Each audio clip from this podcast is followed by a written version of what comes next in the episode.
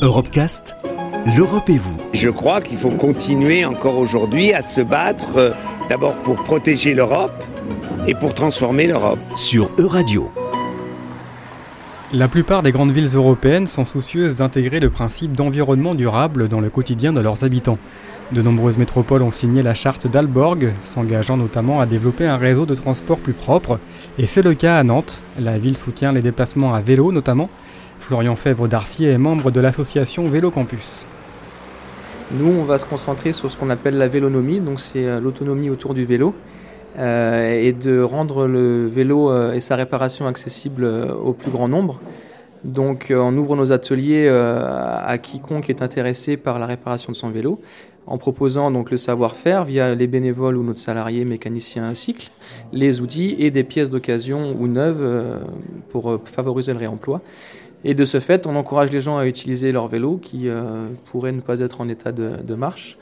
L'utilité, c'est de, lutter contre le, gaspillage, donc de, jeter son vélo, d'en racheter un. Ça va être de donner une deuxième vie également aux, pièces du vélo. Nous, on organise des ateliers où tout le monde est bienvenu de désossage pour euh, récupérer des pièces sur des vélos qui seront trop compliqués à remettre en état ou qui voudraient pas le coup.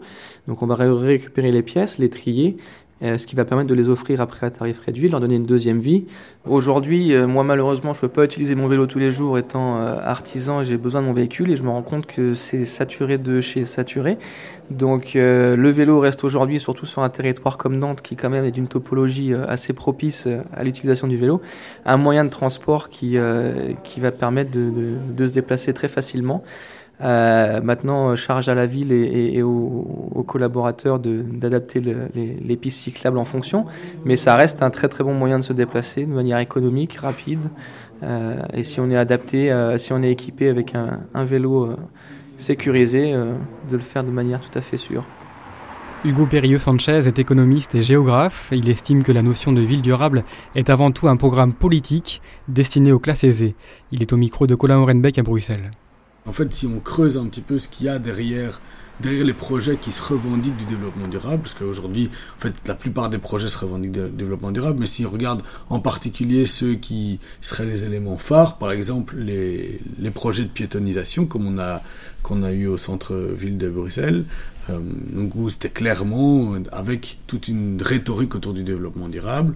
En fait, on se rend compte que derrière ce piétonnier, ben en fait, il y a eu une déstructuration de tous les réseaux de transport en commun, avec euh, des liaisons de bus qui étaient qui étaient plus possibles, avec des temps euh, du coup à pied qui étaient qui étaient augmentés.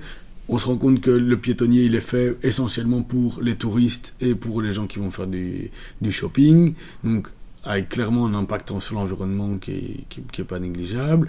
Puis quand si on dézoome un petit peu juste l'endroit où il y a le piétonnier, on se rend compte que il y a un mini ring qui a été créé, qu'en fait ils ont le projet et ils sont en train de développer des, parkings autour de ce piétonnier.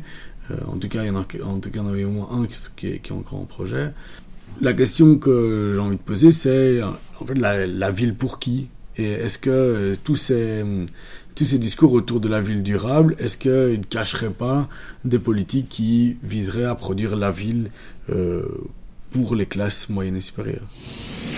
Retrouvez l'intégralité des Europecast sur euradio.fr.